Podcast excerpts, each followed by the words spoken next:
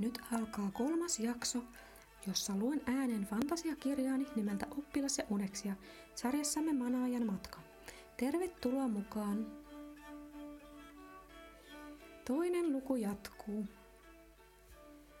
Kun tuli viileää, Elanet kulki rauhallisesti ja rauhoittuneena takaisin.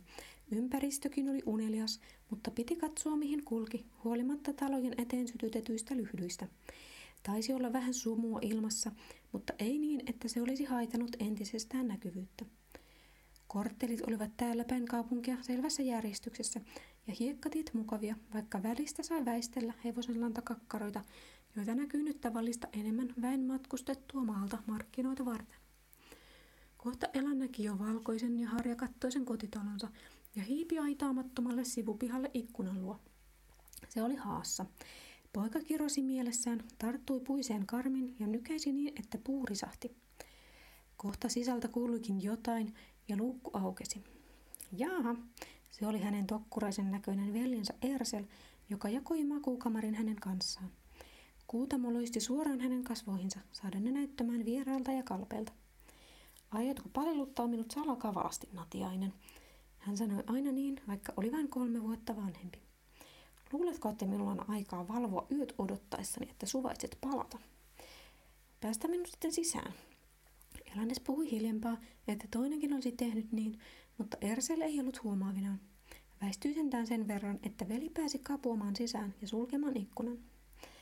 Ketä oikein tapailet? Hän haroi satkuista tukkaansa ja meni takaisin matalaan sänkynsä. Elanet tyrskähti hiljaa ja käänsi selkänsä mennessään riisumaan vaatteensa oman vuoteensa luo, joka oli pienessä huoneessa toista vastapäätä. Verho pimensi koko huoneen niin, että sai tunnustella tiensä. Minäkö? Elan vastasi vasta päästyään kylmien vällyjen väliin. Älä ole naurettava. Jos et kerro minulle, saat kertoa koko perheelle. Veli kuulosti olevan tosissaan, vaikka ei hän ennen ollut mitään kannellut. Ei Elanet useinkaan ikkunasta karannut, ja kieltämättä se oli typerää ja vaikutti turhan salamyhkäiseltä. Mutta muuten hänet saatettaisiin huomata ja kieltää juoksentelemasta myöhään ulkona. Sitä paitsi ei Elan halunnut selitellä käytöstään. Eihän sitä kenellekään haittaa ollut, paitsi hän itse saattoi joutua vähintään noloon tilanteeseen. No, onko se joku naapurin tytöistä? Kuules nyt. Elan oli tuskastunut. Hänestä tällainen puheenaihe oli omituinen ja koko ajatus tuntui kiusalliselta, varsinkin kun Ersel oli itse tapaillut joskus naapurin Jeminaa, vaikka ei Elanille ollut kerrottu, mistä siinä oli ollut kyse. Käytökseni saattaa toki antaa aihetta epäilyyn, mutta vannon, että tapasin ainoastaan itseni. En tainnut nähdä koko matkalla ketään elävää lukuun ottamatta yöperhosia. Kävit siis kaukanakin. Vain muurilla asti. Tiedäthän sinä minut. Veli tuhahti. Sinusta ei koskaan tiedä, nulikka. Koeta edes olla hiljaa, jos et halua tunnustaa. Elan ryömi lähemmäs jalkopäätä ja vielä hiukan lämmintä savuhormia, joka piti sekä ala- että yläkerran lämpimänä kulkien talon läpi. Hän sulki koko Erselin häiritsevän ajatuksen pussiin, sulmi tiukasti ja heitti menemään ja nukahti pian. Amette tuli herättämään pojat, kun he eivät muuten heränneet. Hän sentään jaksoi olla hyvällä tuulella. Aamien on pöydässä. Tulkaa nyt, ettei te myöhästy. Kai muistat, että sinullakin on tänään tekemistä, Elanet. Aivan kuin hän muutoin olisi lojunut tyhjän panttina. Muu perhe oli jo pöydässä, kun he 3 liittyvät seuraan. Useimmiten he kaikki heräsivät samaan aikaan. Onneksi Ersel ei näyttänyt muistavan koko öistä keskustelua, vaan mättäsi puuroa kulhoonsa miltei yli oman osansa. Abette hosui ja tarjoili ruokaa etenkin Elanille kuin mikäkin palvelija, pudotti puuron okarin hänen paidalleen ja kauhistui niin, että äidin oli tultava se puhdistamaan. Tätiä taisi hermostuttaa pojan puolesta, mikä inhotti Elania, niin kuin veljen vahingoniloinen naureskelu ja pikkusiskon kiukuttelu äitinsä sylissä. Saamatta paljoakaan syydyksi hän lähti kohti ulko-ovea, eikä hyvästellyt ennen kuin hänelle moikattiin ja toivotettiin onnea, aivan kuin kyseessä olisi ollut jokin ihmeellinen tapahtuma. Voiko nyt juuri lähtemään yksin? Miksi Abette tuli hänen perässään ovelle? Me muut tulemme torille heti kun ennätämme. Tule sinä kuitenkin ensin tänne katsomaan. Poika sulki uksen perässään arvellen saavansa myöhemmin toruja huonosta käytöksestä, mutta hän ei kertakaikkiaan aina jaksanut heitä, vaikka se heidän syynsä ollutkaan. Hän kiitti onneaan, ettei saanut ketään seurakseen. Se olisi paljon hankalampaa ja noloakin, jos olisi joku holhoamassa. Eivät he hänestä välittäneet, tai jos välittivätkin, miksi heidän piti olla tuollaisia? Ilma oli yön jäljiltä vielä hiukan viileä, kattojen takaa pilkistävä aurinko lupaili vielä lämmintä päivää. Kädet pellavaisen paidan taskuissa hän liittyi muiden kulkijoiden joukkoon. Jalanet käytti oranssia polvihamettaan, kun vielä tarkeni. Tekisi hyvää päästä välillä eron koko perheestä, vaikka todennäköisesti hän päätyisi jonkun rikkaaman kaupunkilaisen palvelukseen ja nukkuisi yhä kotona. Se ajatus ja raaka ilma saivat Elanetin hieman paremmalle tuulelle, ja varmuuden vuoksi hän juoksi hetken kapea hiekkakujaa. Ehkä hän oppisikin työnsä, saisi järkevää tekemistä, eikä suurempia onnettomuuksia tulisi. Saattoi hän niinkin käydä. Matka toriaukealle ei ollut pitkä, ja pian alkoikin näkyä kaikenlaista kansaa yksin ja yhdessä, kävellen ja ratsastaen. Elanet sai kiireellä väistää härkää, joka veti kokonaista rämisevää vihanneskojua perässään myykinen kaikkinen. Markkinoille tuotiin monia hienoja tuotteita, joita erilaiset sepät, mestarit ja kauppiat olivat valmistaneet ja hankkineet varta vasten. Mikään varsinainen juhla ei sentään ollut, joten näytelmät ja kilpailut jäivät toiseen kertaan. Elanet sulautui mielellään hyvää vauhtia muodostuvan tungokseen ja kuuli parahiksi, kuinka kuuluttaja jossakin julisti suuret lehtilehdon alueen pestumarkkinat alkaneeksi. Sitten alkoi katselu ja kuuntelu. Uteliaana Elanet maleksi ja seurasi myyntipöytien pystyttämistä ja ihmisiä, joista monet olivat koettaneet pukea tavallista siistimmät pukineet, etenkin ne, jotka halusivat nimenomaan erottua rahvasta, voidakseen tarjota nuorille työtä. Saamia neuvoja noudattaen hän seuraili ensin muita ja tiedusteli eri henkilöiltä, mihin työn he tarvitsivat tekijää tai oppilasta. Jonkin ajan kuluttua hänen kulkiessaan sattumalta kaivon läheltä hän näki ohikulkijoiden välistä vilahduksen agrajaista. Hänet oli helppo tunnistaa suurista vinoista silmistään, jotka eivät kääntyneet eteen vaan sivuille päin, niin että hän näytti pikemminkin säälittävältä kuin häijyltä. Hän oli hienossa tunikassa tukka kammattuna, istui jonkun neidon vieressä kaivon kannella ja oli niin ollakseen. Ei hän ollut sen vanhempi kuin Elanet, eikä mistään osannut sanoa, minähän tuota ikäistään tyttöä piti. Elanet ei välittänyt hänestä enää, kun hän vältteli kohtaamasta. Nykyisin tämä oli kai jonkun rikkaan palveluksessa, eikä välttämättä muistanut koko lapsellista juttua kouluaikana. Joskus hänet näki kaupungilla toimittamassa asioita tai jonkun vieraan seurassa. Paljon muitakin lähinnä koulusta ja pihoilta tuttuja lapsia näkyi siellä täällä, osa isänsä tai äitinsä kanssa, mutta Elan osasi tekeytyä huomaamattomaksi. Ei sitä kuitenkaan koskaan tiennyt, milloin joku muistaisi jonkun vanhan häntä koskevan sutkautuksen. Nyt kaikilla oli sentään muuta tekemistä. Oli mielenkiintoista ajatella, miltä itse mahtoi näyttää muiden silmissä. Luultavasti aivan erilaiselta kuin kuvitteli, vaikka oli Elanet itsensä peilistä nähnyt. Pääsisipä edes kerran katsomaan itseään jostain muualta, kävelemässä muina miehinä markkinoita ihmettelemässä. Erottaisiko hän helposti itsensä sieltä? Tai jos saisi aistia maailmaa jonkun muun nahoista? Oikeastaan ihminen oli väistämättä vankina oman itsensä sisässä, tietämättä muusta mitään, paitsi ehkä unissa. Aurinkokello oli kauempana, mutta nyt taisi olla pian keskipäivä, eli hetki, jolloin alkoi olla aika jo valita sopiva pesti. Paniikki jo pelotteli Elania, mutta hän hätisti sen pois. Tässä nyt kävisi niin kuin kävisi. Poika haaveili kuitenkin salaa pääsystä jonkun mestarin oppiin. Se kai olisi hienoa, vaikka kuka nyt hänet huolisi. Hän muistutti itseään olemaan odottamatta turhia, mutta kannatti yrittää. Niin hän etsi käsinsä räätälikillan edustajan, jonka hän muisti koreasta sulkakoristeisesta hatusta ja sinisistä vaatteista. Valitettavasti hänelle sanottiin, että paikkoja ei enää ollut vapaana. Nytkö jo, vaikka Elan luuli olevansa ajoissa ennen muita. Näköjään kaikilla oli sama tungeksiva taktiikka. No, ei hänestä olisi räätäliksi ollutkaan, liian tarkkaa näpertelyä. Suutarin ammatti olisi ollut sopivampi, mutta siellä missä mies viimeksi oli pitänyt hoviaan, ei näkynyt muita kuin katusoittaja sekä lapsilauma härnäämässä koiraa. Väkijoukon tuuppiessa Elanet kiiruhti vielä sinne, missä oli viimeksi tavannut muurarin. Vähän matkan päässä tämä näyttikin juttelevan jonkun nuorukaisen kanssa. Elanet ei millään tohtinut keskeyttää, vaan seisoi vieressä hermostuneena, kunnes kuuli muurarin sanovan toiselle, että kelpuuttaisi vain enintään 10-vuotiaan, eikä hän tarvinnut tänä vuonna kuin yhden oppipojan. Nolona mutta sitkeästi Elanet jatkoi kiertelyään, eivät hän muut hänen edesottamuksiaan seuranneet. Hän oli jo aiemmin koettanut päästä korusepän kojulle, mutta oli tungoksen takia mennyt muualle. Nyt tie oli vapaa ja hän odotti, kunnes partainen mies oli saanut maksunsa joltakulta rouvalta. Jo tottuneesti Elane tiedusteli, josko oppipoikia tarvittaisiin. Ei oli vastaus, mutta seppä sanoi kiireisenä, että eräs hänen lukkoseppätuttunsa oli ainakin äsken ollut vailla oppilasta. Juostessaan neuvottuun suuntaan Elanet ajatteli tilanteen olevan kuin siinä laulussa ja kirosi huonoa tuuriaan. Mutta lukkoseppäkin kuulosti hyvältä, ehkä. Ukko itse seisoskeli kaulaan sidotun suuren korinsa kanssa, eikä kukaan juuri nyt häirinnyt häntä. Hän esitteli Elanetille munalukkoa ja avainta ja sanoi myös tosiaan kaipaavansa oppilasta, mutta hän toimi sen verran kaukana Jäkäläjärven kaupungissa, ettei Elania sinne asti päästettäisi, vaikka se ei olisi häntä tainnut estää, jos hän olisi todella halunnut lukkosepäksi. Miksi mestari edes tänne tuli? Kuulemma oli vielä yksi seppä, joka oli löytänyt hyvän päivystyspaikan kajolta. Varovasti kuin jänis Elanet lähestyi sitä, mutta meni rohkeasti perille, kun tuttuja ei näkynyt.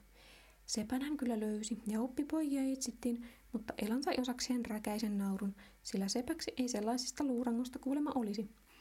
Pelästyneenä ja vihoissaan poika poistui keksimättä taaskaan mitään sanottavaa.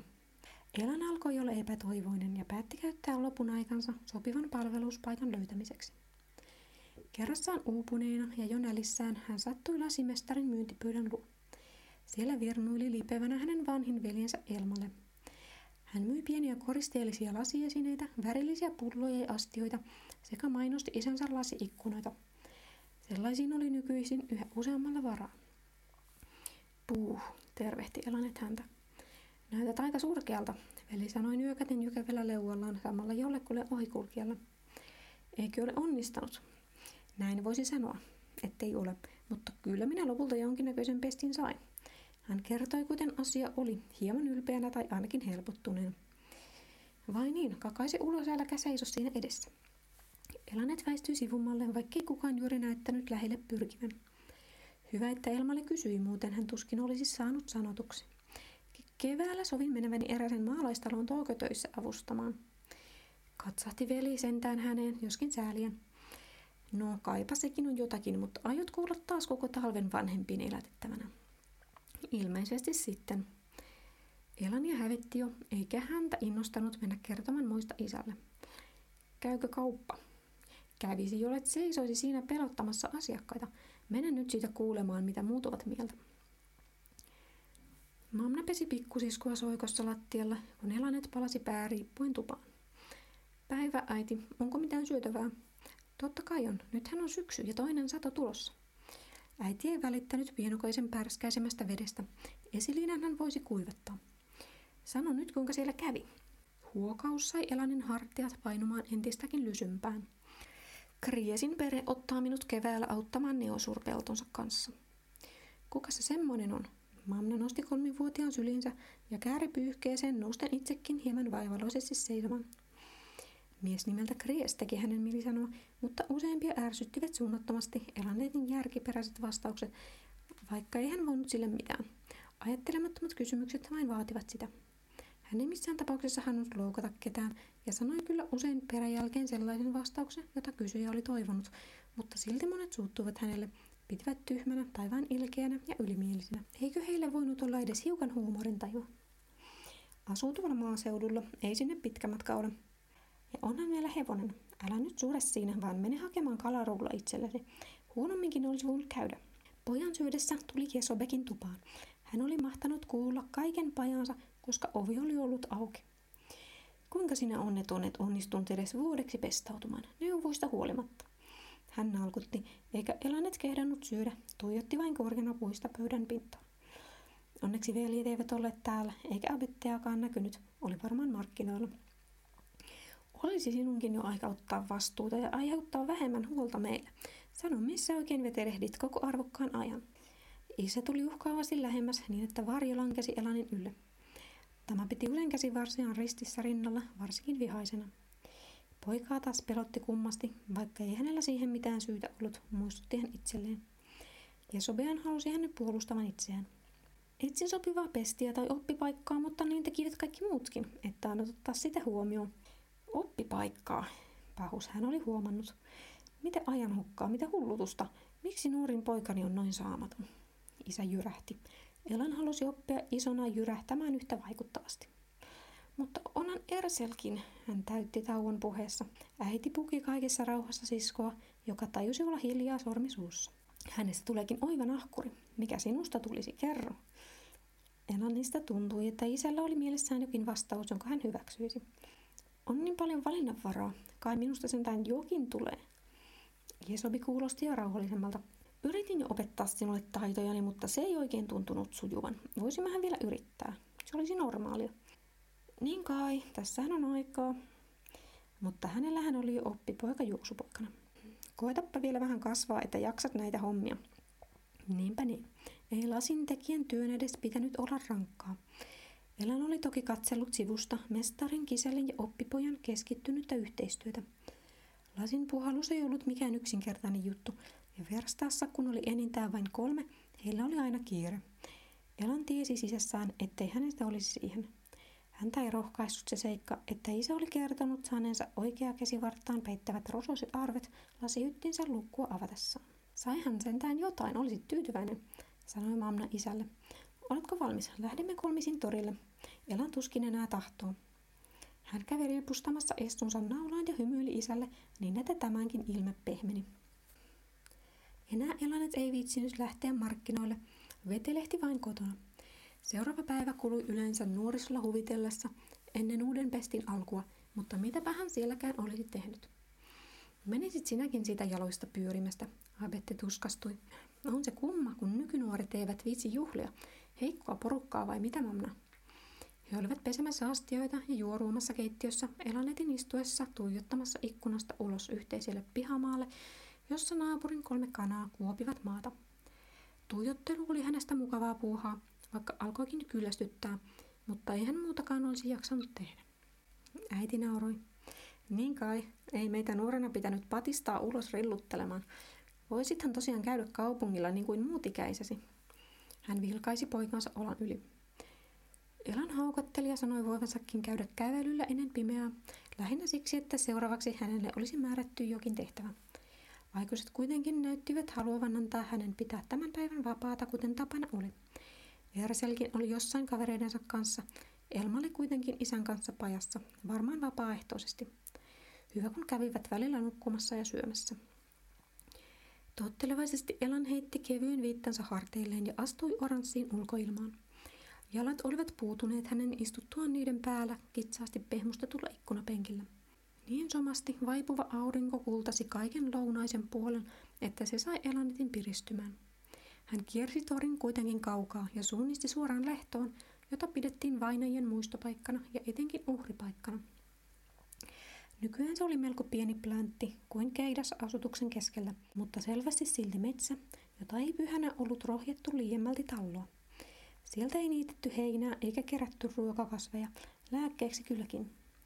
Harvat siellä huvikseen kävivät, ehkä vanhat ihmiset etsiessään omaa rauhaa, ja vaikka kaupunkiin oli rakennettu temppelikin, joillekin tämä lehto oli paikka, jossa he saattoivat puhua jumalille ja etenkin metsänhaltijoille kahden kesken.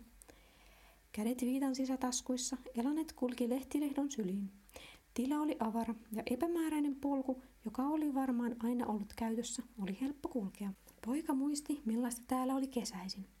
Lehvästö sai kaiken näyttämään hämyiseltä ja runsaalta päivisinkin. Kaikkialla surisi ja soi, ja heutaleet ja tomu leijailivat alas tai mihin ne nyt olivatkaan matkalla. Mikä nyt oli toisin? Lehdet roikkuivat korkeuksistaan tumman vihreinä, jotkut alkoivat jo kellastua. Tosin pietarjortit, kärsämöt ja kannusruohot kantoivat vielä hajamielinä kukkiaan. Sanjaisetkin näyttivät nuupahtaneelta, vaikka jaksaisivat ne vielä itiönsä pöläyttää. Mutta syksyn tulon huomasi parhaiten siitä, että tilaa tuntui yhtäkkiä tulleen lisää, vaikka lehdetkin olivat yhä puissa. Mistä kaikki tiesivät, että talvi oli tulossa? Aamuisin oli kyllä viileää, mutta päivän mittaan saattoi tulla yhtä lämmin kuin kesällä. Kaikki oli nyt huipussaan ja odotti unta.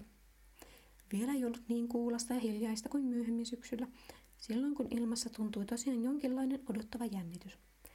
Nyt lehto tuntui nuukkuvan puoliunessa raskaan työpäivän jälkeen. Elan ei uskonut talven olevan niille lainkaan paha juttu, vaan tärkeä osa kiertoa. Linnut eivät kumminkaan jaksaneet enää visertää. Sieltä täältä kyllä kuului piipitys tai viellys, kun pikkulinnut laiskasti ilmoittivat toisilleen hänen tulostaan. Elan yritti astella äänettömästi, ettei häiritsisi rauhaa tai vain tottumuksesta. Hän ei missään halunnut aiheuttaa turhaa häiriöitä. Keskellä polkua oli tuorehko papanakasa, jonka yli poika hyppäsi. Luultavasti kaureet olivat hiljalleen lähdössä liikkeelle, kulkemassa tästäkin ohi aarniometsään syksyn lähestyessä.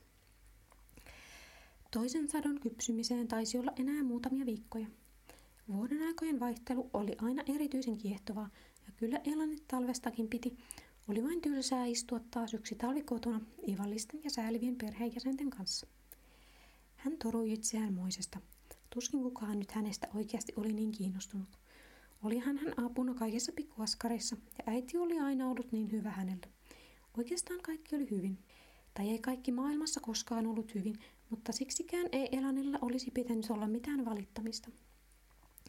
Miksi hän ei sitten juhlinut muiden kanssa ja nauttinut elämästään? Tässä elämän vaiheessa hänellä olisi kai kuulunut olla hauskinta, mutta hän vain odotti jotakin tapahtuvaksi ja jonkin alkavan. Ärsyttävintä oli, että hän tiesi, että vain hän itse saattoi auttaa itseään, joten olisi ollut typerää puhua muille.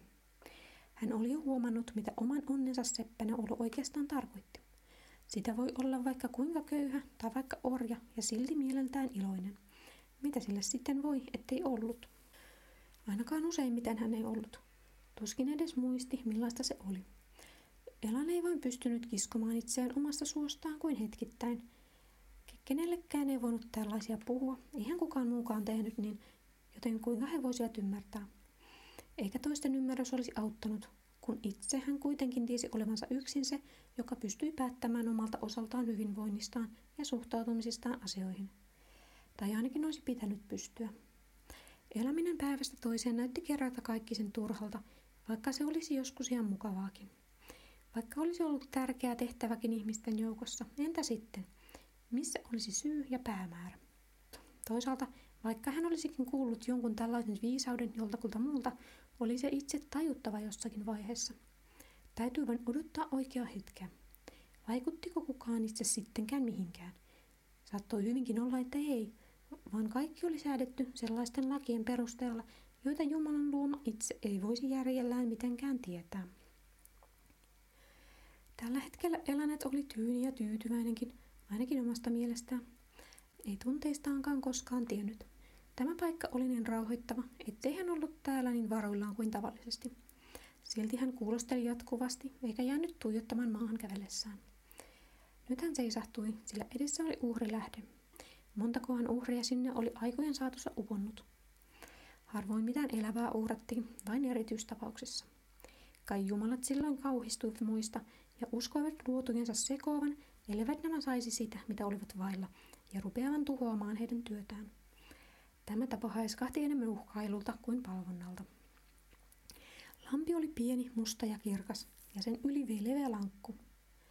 Ensin Elan ei edes huomannut, ettei ollut enää yksin. Puitten syvän kuvajaisen rikkoi muutama väre. Poika hätkähti huomatessaan suuren kurjen, joka seisoi lähteen toisella laidalla yhdellä jalalla. Se tapitti tuimasti häneen, kun sanoakseen, ettei saisi säikytellä sammakoita karkuun. Elanin tuijottaessa ihastuneena paikallaan kurki nokkaisi vettä, läiskäytti pari kertaa valtavia siipiään ja otti pari askelta nousten sitten lentoon, välttäen täpärästi puiden oksat. Elan katsoi lintua, kunnes se hävisi näkyvistä. Kuinka se olikin osannut tulla tänne puiden alla? Eihän vielä ollut kurkien aika kokoontua.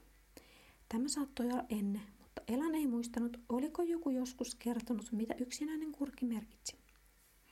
Koulun opettaja oli joskus kertonut, että useimmat linnut, jotka lähtivät talvea pakoon, lensivät joukolla Sarasteen saarelle, Kamorun saarelle tai Kolmoismaahan Vihermeren yli.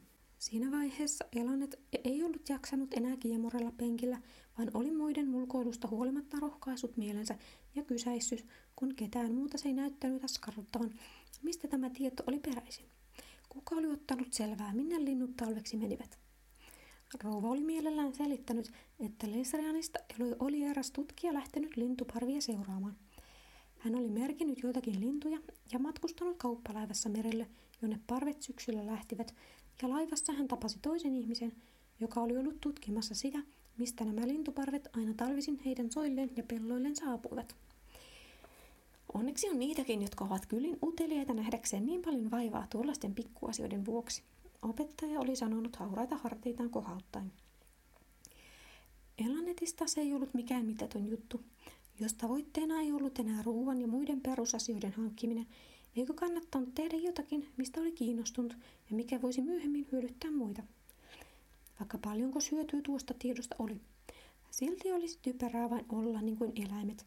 Elää ja olla vain tietämättömänä. Tietysti piti tyytyä siihen, mitä sai, mutta toisaalta Elan kadehti eläimiä, joilla oli kaikilla omat tehtävänsä, ja niiden oli ainakin helppo tyytyä osansa. Ihmisten tehtävä oli toki palvoa Jumalia, mutta heistä jokainen tuntui antaneen oman tehtävänsä, josta oli ihmisen niin vaikea ottaa selkoa. Eläimin verrattuna ihmisten erot ja tekemiset olivat suuret. Jotkut syntyivät rikkaiksi, toisia ei onni kohdannut koskaan. Loppuoppitunti oli taas mennyt Elanin korvien ohi, mikä oli harmi, sillä aihe olisi kiinnostanut häntä. Elan istahti paksun ja tumman lehmuksen juurelle, joka oli osittain pallon muotoinen, ja yritti selittää sille, mitä taaskin ajatteli. Se oli niin turhaa ja turhauttavaa, mutta eihän puu olisi sanoja ymmärtänytkään.